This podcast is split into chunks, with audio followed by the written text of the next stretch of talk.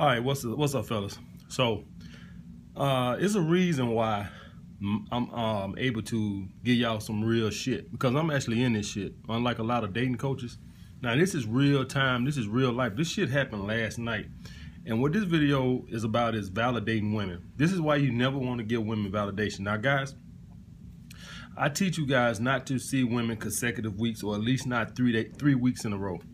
Now I actually violated my own principle because this bitch had some big ass titties and some some big ass hips and ass, and she sucked dick real good. So I decided I went against my own fucking rule that I fucking made and saw this bitch three weeks in a fucking row. And to as I as you might expect, how did the bitch come over here last night? like a, acting like a bitch, acting totally different. The other times, any other time I done seen this bitch, I done seen this bitch like five times.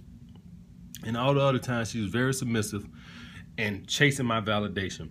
But guys, by me seeing her three weeks in a row, that gave her validation. And guess what? She came over here acting like a bitch. Now, guys, can you believe this? This bitch had the audacity to expect to come. Guys, bitch, I ain't here to make you come. I'm here to make me come. You better hurry up and do what you got to do. Now, this is the thing, guys. A lot of these women today, when you have sex with them, they expect for you to actually make them come. Now, this is some new age shit. Women back in the day, 10, 15 years ago, they just, if they didn't come, they didn't come. But if you're dealing with a bitch today, she actually had the audacity to expect you to come.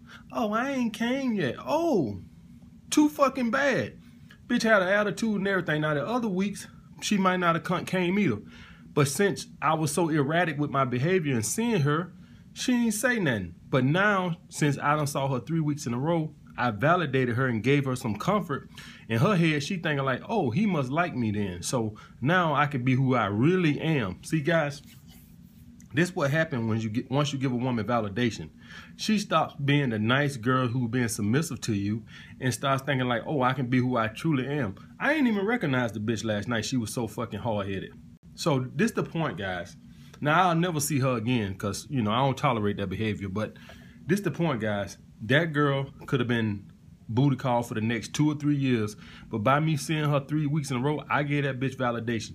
You never want to give a girl validation. You never compliment a girl, ever. Maybe your wife, but you never compliment a girl. You give her validation. You you never want to see her three weeks in a row. That's giving her validation. Take weeks off. You want her chasing your validation. You want her to never know where the fuck you stand with her. You want her to constantly think you don't like her it's always better that way. They're gonna be way more submissive and they're gonna be treat you way better with much better respect. Now last night I got to see who she truly was.